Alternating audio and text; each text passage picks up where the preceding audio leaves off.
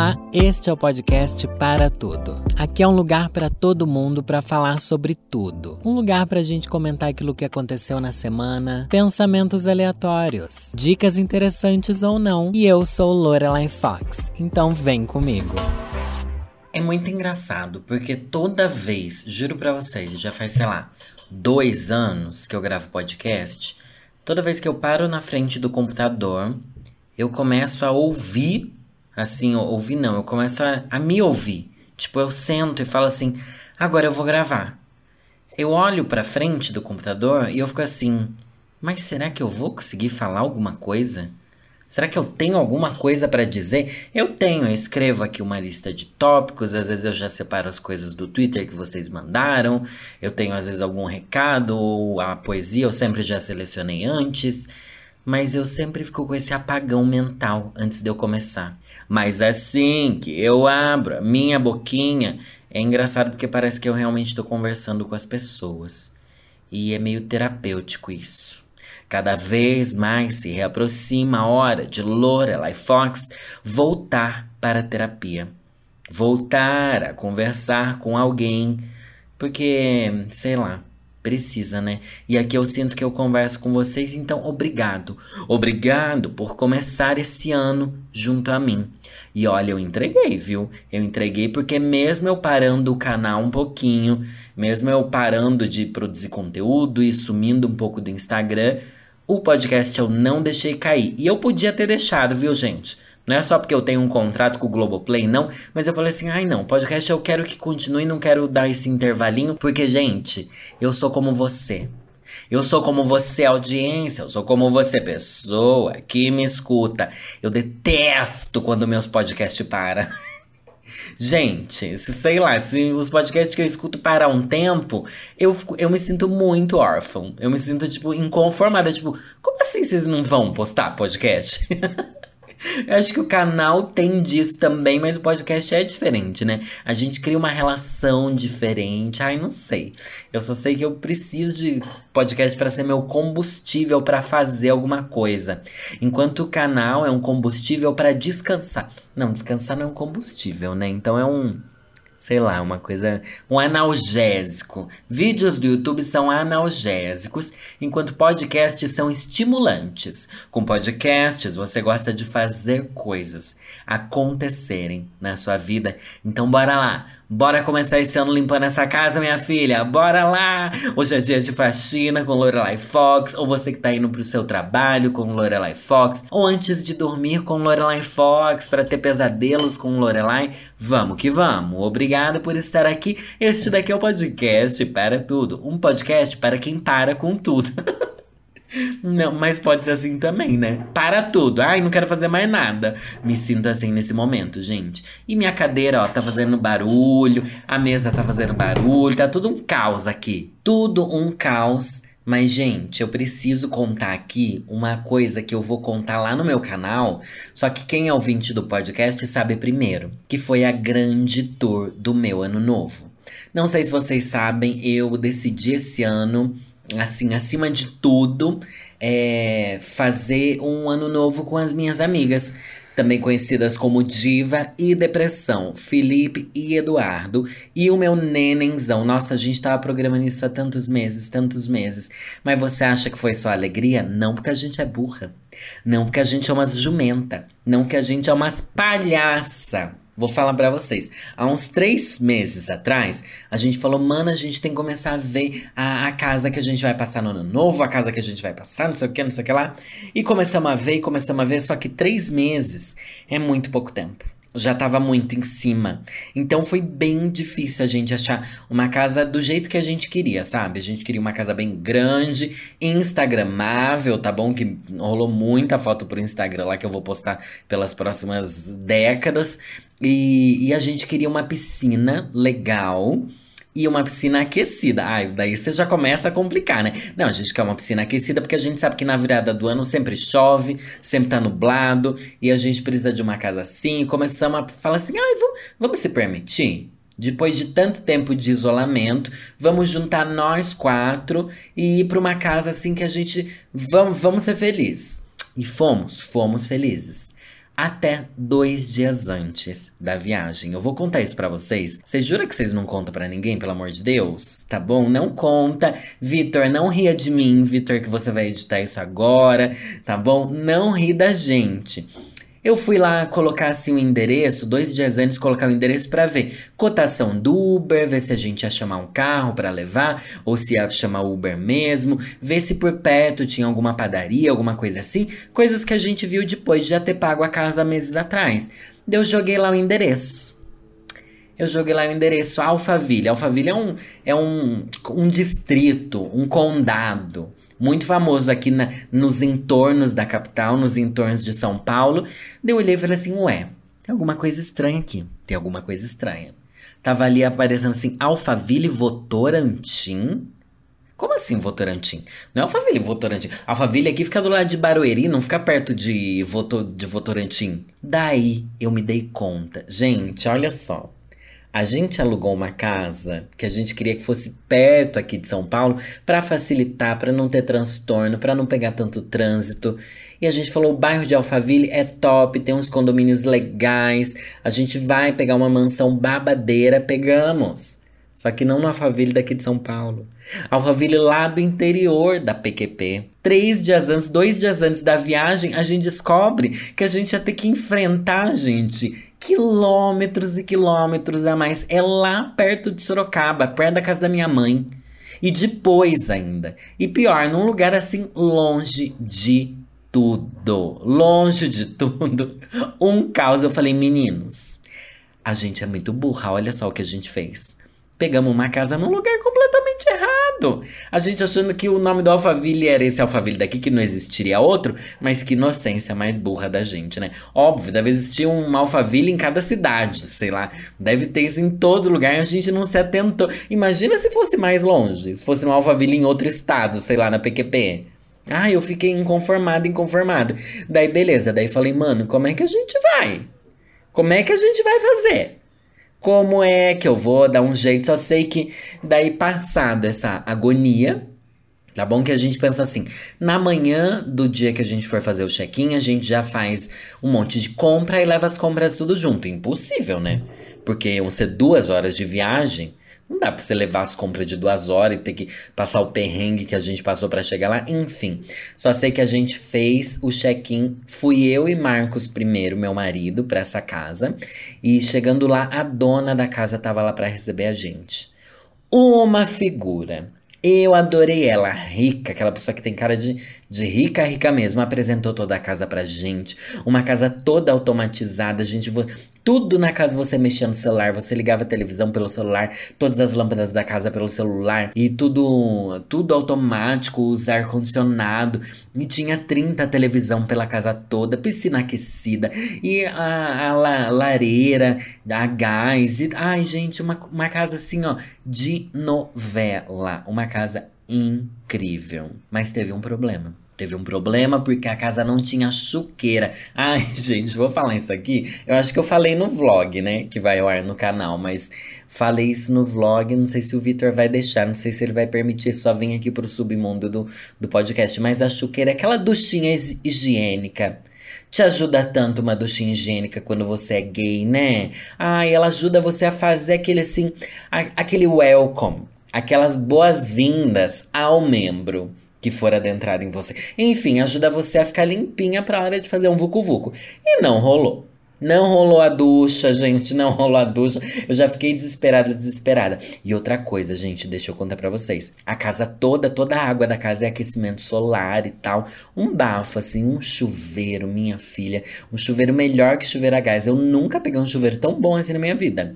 E olha que eu já fiquei em hotel top. Daí eu fico pensando assim, alguém morava ali naquela casa assim Gente, o sofá da casa você aperta um botão ele abre.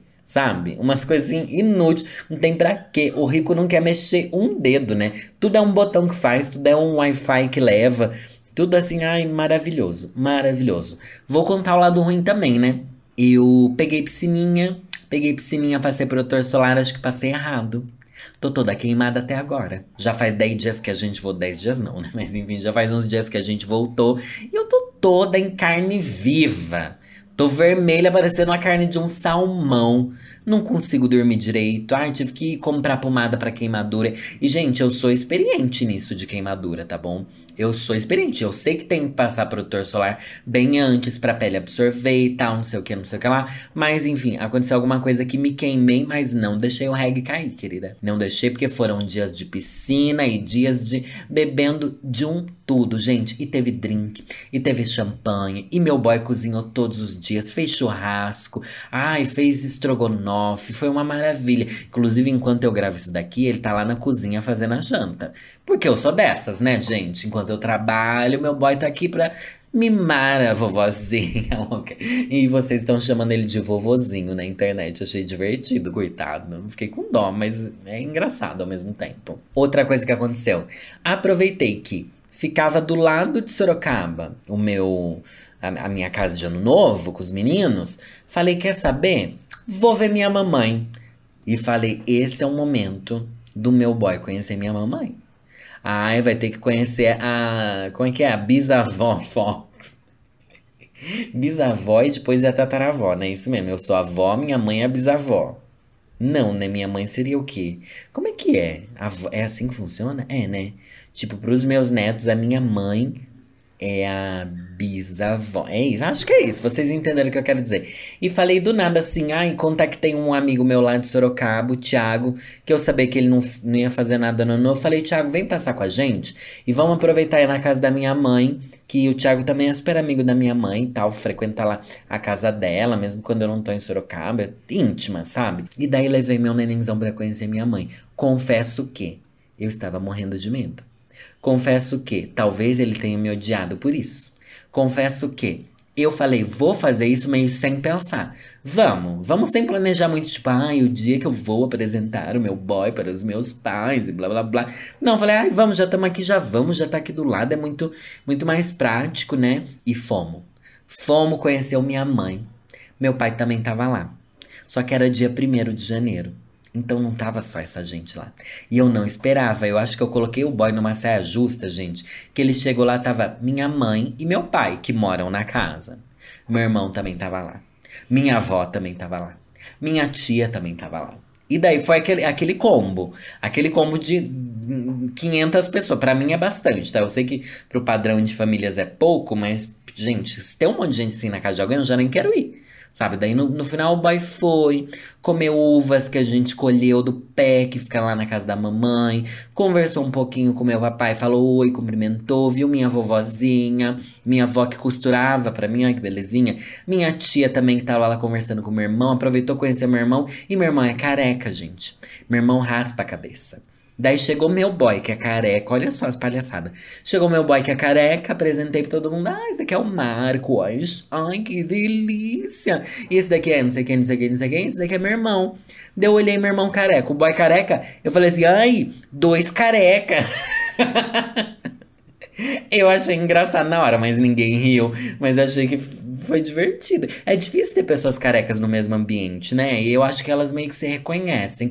Igual quando a gente, sei lá tem uma tatuagem, você olha uma pessoa que tem tatuagem, você meio assim, somos amigos de tatuagem. Ou quando você, sei lá, quando você é gay, né, gente? Se vê outra pessoa que é gay, você fala assim, ah, somos amigos de homossexualidade. Tem, assim, uma, uma compatibilidade. E a coisa do careca tem também, porque é meio que uma seita dos carecas, né? É dos carecas que elas gostam mais? Não sei de onde tiraram isso, né? Mas o. Daí, enfim, foi divertido, foi sossegado. Espero que o meu boy não me odeie por eu ter feito ele passar por isso, tá bom? Estou aqui falando no meu diário de bordo, que é meu podcast. Inclusive, gente, por eu estar falando de casais e, enfim, contando como é que foi apresentar meu boy pra minha família foi, tipo, super sossegado. Eu tentei não ficar forçando a situação do tipo, ai, meu namorado e tal, não sei o que lá. Tanto é que a gente ficou uns 15, 20 minutos só. Comi bastante coisa que tinha lá na casa da minha mãe para comer e a gente já foi embora. Minha mãe também não ficou forçando pautas de namoro, entendeu? Então foi bem sossegadinho mesmo. Acho que ninguém ficou constrangido.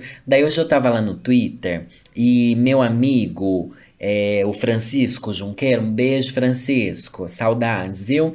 Ele repostou a trend lá do Twitter que é o seguinte: breguices de casal que eu faria. Vamos, eu fiquei pensando, até retuitei e dei minha resposta lá. Coisas bregas de, cana de casal, vamos lá. TikTok de casal, vocês fariam, gente? Eu confesso que eu faria alguns tipos. Eu coloquei aqui, talvez, na resposta que eu dei lá no Twitter. É que existe o TikTok de casal, que é casal dançando. Coisa que eu jamais faria, porque eu não sei dançar, nem sozinho eu faria. Daí tem aqueles outros que é meio fazendo uma trend, é, que é meio só mostrando vários. É, como é que chama? É, recapitulação, não é recapitulação. Essa coisa que você faz no final de ano recordações do que aconteceu no ano, com várias fotinhas e tal, animados no TikTok. Eu acho que eu faria alguns tipos de TikTok sim. Não acho constrangedor quando os outros fazem, então eu, eu faria de boa. Outra coisa aqui, ó, cozinhar juntos.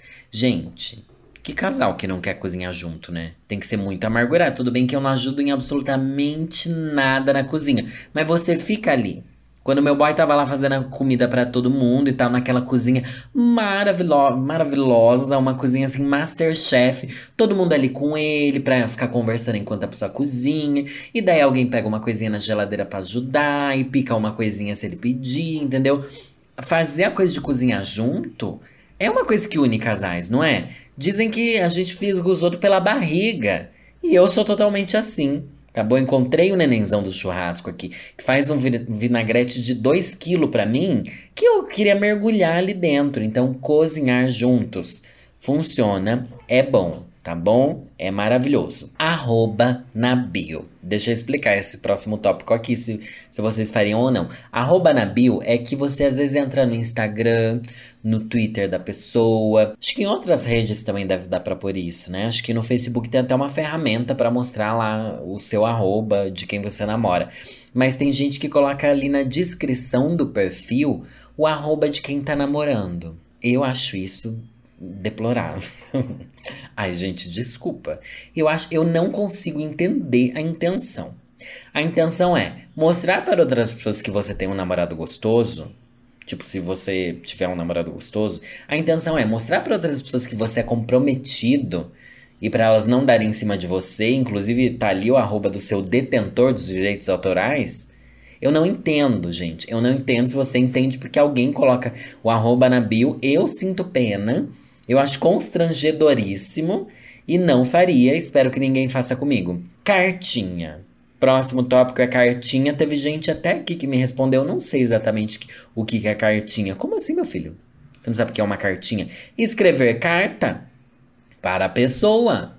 Óbvio que isso é válido, tem que ter cartinha em relacionamento, mas tem que partir da pessoa que gosta de escrever. Eu sou escrevedor.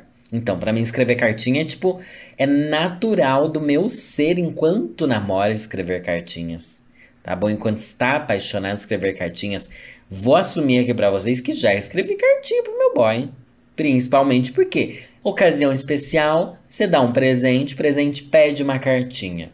No Natal eu escrevi uma cartinha toda bonitinha, enchi de adesivo, usei toda a minha coleção de adesivo, fiz o, aquele cara cacareco todo, tá? É constrangedor? Você pode se arrepender depois? A pessoa pode rasgar ela e jogar na sua cara cedo ou tarde? Pode. Mas se joga, gente. Se você gosta de escrever, escreve uma cartinha e boa. Presente à mão. Presente à mão, pelo que eu estou entendendo, é você fazer um artesanato para dar para a pessoa. Aí eu acho um pouco arriscado, porém eu coloquei sim. Se a pessoa for uma pessoa artesanável, tipo, você tem ali o poder de fazer a coisa do artesanato. Eu lembro que um dos primeiros coisinhas que eu dei pro meu boy, que eu acho fofo, assim, que geralmente eu faço. Lembro que eu já fiz pro, pros meninos quando a gente tava em Nova York e tal. É pegar uma folha e fazer um origamizinho e dar pra pessoa. É fofo, singelo, ela guarda dentro de um livro, é de boa. Se for um artesanatinho pequenininho para você dar pra pessoa, eu acho fofo. Mas se a pessoa me vem com, com um trambolho imenso, feito de macarrão e pintado com argila, aí já é complicado. Se a pessoa me vem com uma mandala de 3 metros de altura, circunferência no caso, e que não combina com nada do meu estilo, não sei o que, daí já é difícil. Se a pessoa vem com um presente feito à mão que é um grande lixo inútil, aí é complicado. Tem que ser coisa fácil de guardar, fácil de ter, sabe? Eu acho que é isso. Próximo tópico de casal, se você faria ou não é tatuagem. Jamais. Eu jamais faria. Eu não julgo quem faz, não. As coisas aqui são o que eu faria num relacionamento meu, tá? Porque você pode fazer o que você quiser com esse lixo de namoro que você tem. Mas eu não quero fazer tatuagem nem, nem em mim, sozinho. Imagina uma tatuagem de casal. Meus amigos, nossa, todo grupo de amigo meu já tentou me convencer a fazer tatuagem de amizade. Ah, eu vou, eu vou esgueirando pelas bordas, vou fugindo daqui, fugindo dali. Falo que ah, a gente precisa ver, vamos pensar no desenho, blá blá blá. Ano vai, ano vem, nunca me marcaram com tatuagem, gente. Não vai acontecer. Mas não julgo, não. Não julgo nem quem escreve nome, gente. É corajoso? É corajoso? É louco? É louco? Mas amar não é isso? Mas amar não é você se permitir se arrepender também? Eu acho que faz parte também correr risco. Só que não sei, às vezes a pessoa que escreve nome de relacionamento, eu acho que eu me sentiria meio, é, não sei, coagido. Eu me sentiria coagido. Depois da pessoa fazer uma tatuagem com seu nome, ela pode usar essa cartada pelo resto da vida. Tipo, nossa, você não vai fazer isso por mim, mas eu tenho uma tatuagem com seu nome. Eu acho que é uma cartada muito manipulativa, pesada e complicada, tá bom? Então, não sei, reveja aí. Tatuagem pode ser com o nome de mãe, que não tem volta, né? É, pode ser com o nome de filho, não sei o quê. Com o nome de namorado, acabei de falar que pode, pode ser também, mas acho perigoso. É perigoso. Próximo tópico é roupa combinando. Isso gera muita polêmica. Isso gera muita polêmica, mas eu amo. Eu sou completamente viciado em casais que combinam roupa. Eu acho incrível, eu acho fofo, eu acho aquele momento que você expõe a cafonice que é amar. Ai, como é cafone ridículo. Ai, como é deplorável e humilhante. Ai, como você regride mentalmente quando está apaixonado, né? E é fofo. Ah, eu acho muito fofo. Eu já falei, vou repetir, vou ficar repetindo na esperança de que meu boy escute esse podcast, né? E quem sabe concorde comigo. Quando existir carnaval novamente no Brasil e já for seguro, sai para carnaval, é, quero usar roupa de carnaval combinando, gente. Ou pode ser também pro Halloween, né? Vamos jogar pro Halloween, que Halloween também funciona. Fantasia combinando. Eu de, de Robin, ele de Batman. Ai, que delícia. Ele de Doutor Estranho e eu de Peter Parker. Ah, imagina que bonitinho. Eu sei que vocês sempre imaginam que eu vou estar tá pensando uma fantasia, um montado, alguma coisa assim, mas não vai acontecer tá bom? Não, eu pre pretendo evitar me montar o máximo possível esse ano. Mas, ai, roupas combinando. Daí, tipo, hoje eu tô de roupinha de basquete, meu boy também tá de roupinha de basquete.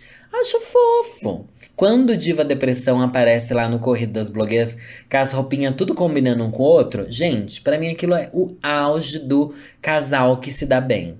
Tá bom? Roupas combinando. Não sei se eu acho isso legal no mundo gay, e no mundo hétero pode ser mais cafona, mas é legal também, né? Não sei, porque a gente tem a referência do, muito do mundo hétero combinar roupas, mas no mundo gay é tão pouco que quando eu vejo eu acho muito fofo. Tô aqui passando pano pras LGBTQIAP+, sim, porque a gente merece. Próximo tópico. Só sair para rolê se forem os dois. Eu escrevi assim no Twitter. Vai pra terapia. Porque, gente, pelo amor de Deus, você não pode perder a sua individualidade quando você tá num relacionamento. E tem muito casal que é assim, né? Claro que existem rolês e rolês, né? Ah, eu quero ir na sauna, posso ir? Vai sozinho. Mas também tudo é conversado, né? Mas a gente tá falando assim num padrão meio que comum, não vou falar normal. É comum nos relacionamentos você, tipo, Mano, se você quer dar um rolê com seus amigos, tipo, eu sempre vou na casa dos meninos, sem, sem o meu boy, sempre vou, sei lá, no rolê na de estúdio, a festa que teve lá eu fui sem o boy. E tipo, gente, vive sua vida. Vive sua vida, pelo amor de Deus. Né? Mas tem uns casal que acha que isso é fofo. Tem uns casal que acha que, ai, vai sair sem mim. Termina, gente termina porque não tem condição disso dar certo. Ou a pessoa se torna aquele casal insuportável. A pessoa se torna aquele casal que um é, é que virou uma coisa só, sabe? Que virou uma coisa grudada só e você não consegue interpretar o que é um que é outro. Ou geralmente esse tipo de casal é o casal que perde todos os amigos. Casal que não tem mais ninguém na vida. Perde todos os amigos, não, não vai mais pra lugar nenhum com ninguém e é um lixo de gente. Eu acho péssimo e deplorável. Ai, gente, tô aqui julgando muito, mas vocês sabem que é para mim que eu tô falando, né? É para você também, porque a internet é isso. Próximo tópico é: você faria ou não você usaria anel de compromisso, gente. Eu não sei se eu usaria, mas eu escrevi aqui que sim, então quer dizer que eu sei que eu usaria sim, mas ao mesmo tempo não faz a mínima questão. Não sei, não tem essa, essa romanticidade. A não ser que seja tipo, vamos casar sabe? Daí vamos fazer uma aliança de noivado, uma aliança de casamento. Daí acho que faz sentido. E também depois de quanto tempo você dá uma aliança para alguém, né? Não sei, não sei. Não sei se eu ia gostar de ter sempre um anel. Já tive aliança, acho fofo, acho romântico. Acho que é igual cartinha, sabe? Que é legal você dar esse presente pra pessoa. Mas ao mesmo tempo, eu me monto, eu ia ter que tirar a aliança toda vez que eu me montasse. Não sei. Fico pensando várias coisas aqui, que ia perder a aliança, ia ser um caos. Não sei, não sei, mas eu usaria sim, viu, Marcos? Se quiser, pode dar uma aliança para mim e tudo bom. Próxima categoria é algo que eu acho assim. Vamos lá, né? Vou falar primeiro, depois eu comento. Vocês já perceberam que eu detesto. Pedido de noivado público. Gente, gente, não. Não, não, não, não, não, não, não. Eu sei que vocês amam, eu sei que vocês adoram quando tá aquele estádio de beisebol e uma pessoa para do nada, a câmera foca nelas e ela, ah, eu trouxe aqui uma aliança no formato de uma bola de beisebol. Mas eu acho deplorável. Não acho deplorável, não, porque eles estão vivendo o amor da forma que eles acham certo, né? Deplorável sou eu julgar isso. Eu acho muito constrangedor. Eu sofro da síndrome de vergonha alheia. Então, não consigo. Eu não consigo entender como alguém se sente confortável com dezenas de desconhecidos vendo você passar por um momento tão íntimo seu. Ai, não sei, acho bizarro, acho bizarro. Eu acho até válido você fazer o pedido é, e depois postar para todo mundo ver, mas pedir a pessoa em público, para mim também é meio igual fazer uma tatuagem. Você tá meio que coagindo a pessoa a dizer sim, né? Ou não. Porque meio que ali na frente de todo mundo ela vai ter coragem de falar não. Eu teria. Eu teria só para irritar. Só para dar raiva na pessoa. A pessoa se ajoelha na minha frente, eu já dou um chutão na mandíbula. Porque eu não quero passar por esse tipo de coisa, gente, pelo amor de Deus. Essa humilhação. Não humilhação, né? Você ser amada publicamente, mas.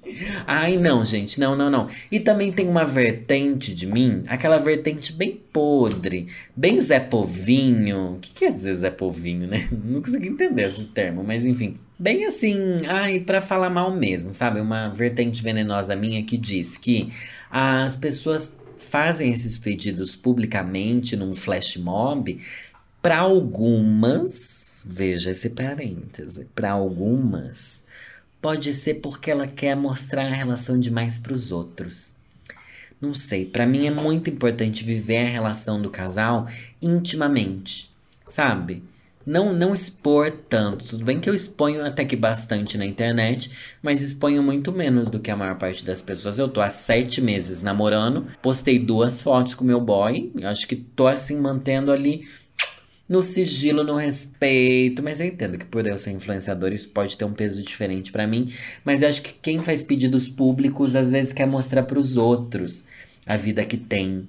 Às vezes mostrar a felicidade para os outros pode servir para que a gente mesmo comece a acreditar nela. Isso não é legal. A gente não precisa que os outros vejam a nossa felicidade para que a gente acredite que ela exista, né? Pelo menos é o que eu acho. Falando em felicidade, gente, próximo tópico. Não ganhei a mega da virada. Não ganhei a mega da virada. Isso daqui não tem nada a ver com o que eu tava falando agora, tá? Os tópicos já passaram daquele negócio de casal, mas volta aqui. Gente, e não foi lá que 14 pessoas fizeram um bolão e ganharam a Mega da Virada? Vocês acreditam que vão ganhar as coisas? Eu sempre acho que eu não vou. Juro pra vocês. É, meu boy, ele tava. Ai, só tô falando do boy, né? Ai, gente, tô muito apaixonada. Tô fora de mim, né? Tá óbvio isso.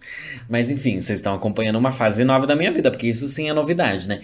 Mas a gente entrou nesses sorteios de, de shopping pra você ganhar carro, sabe? Você vai lá, gasta um dinheiro, daí em vez de você só sair com as mãos abanando, você também concorre a um carro.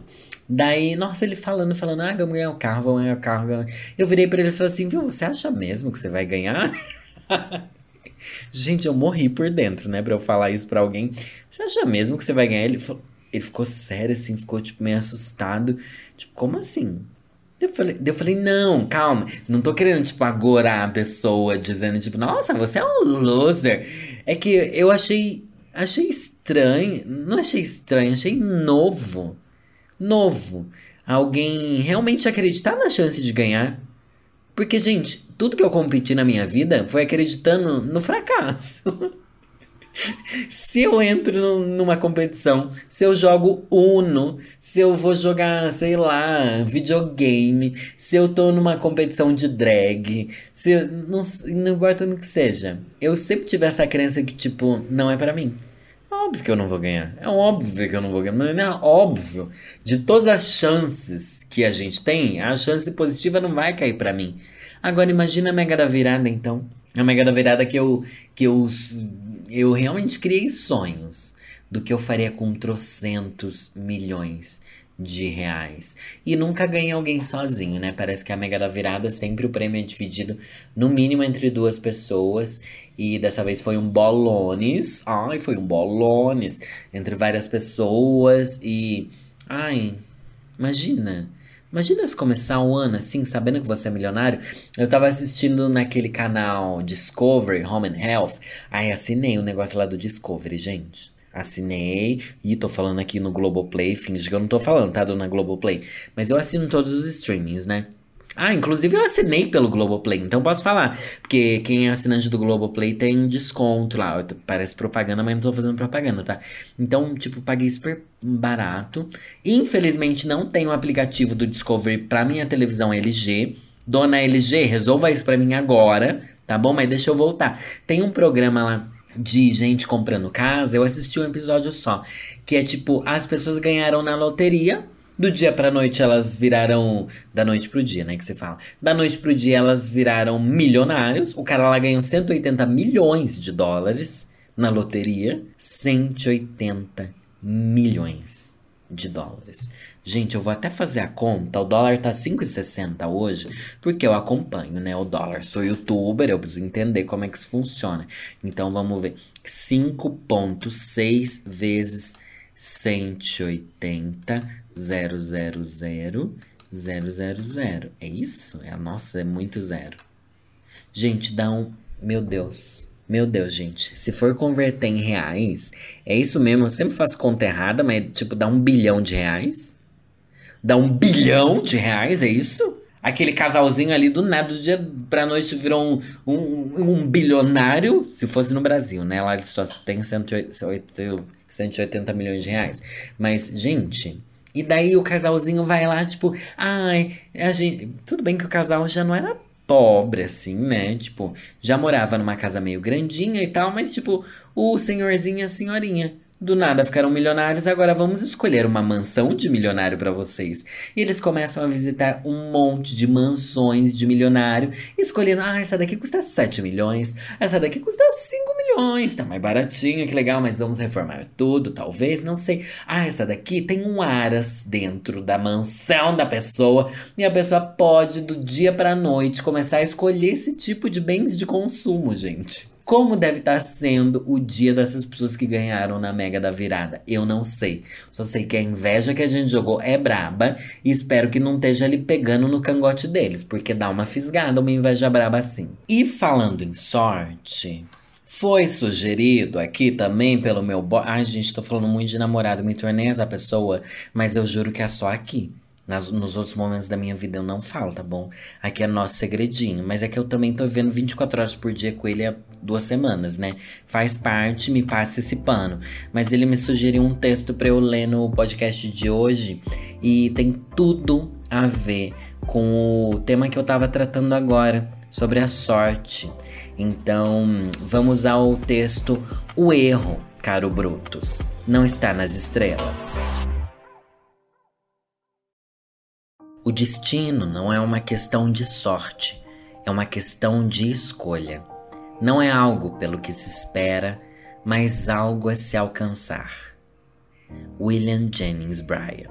Nos milhões de palavras escritas por William Shakespeare, descobri uma citação que considero uma lança criativa, porque é aguçada e vai direto ao ponto.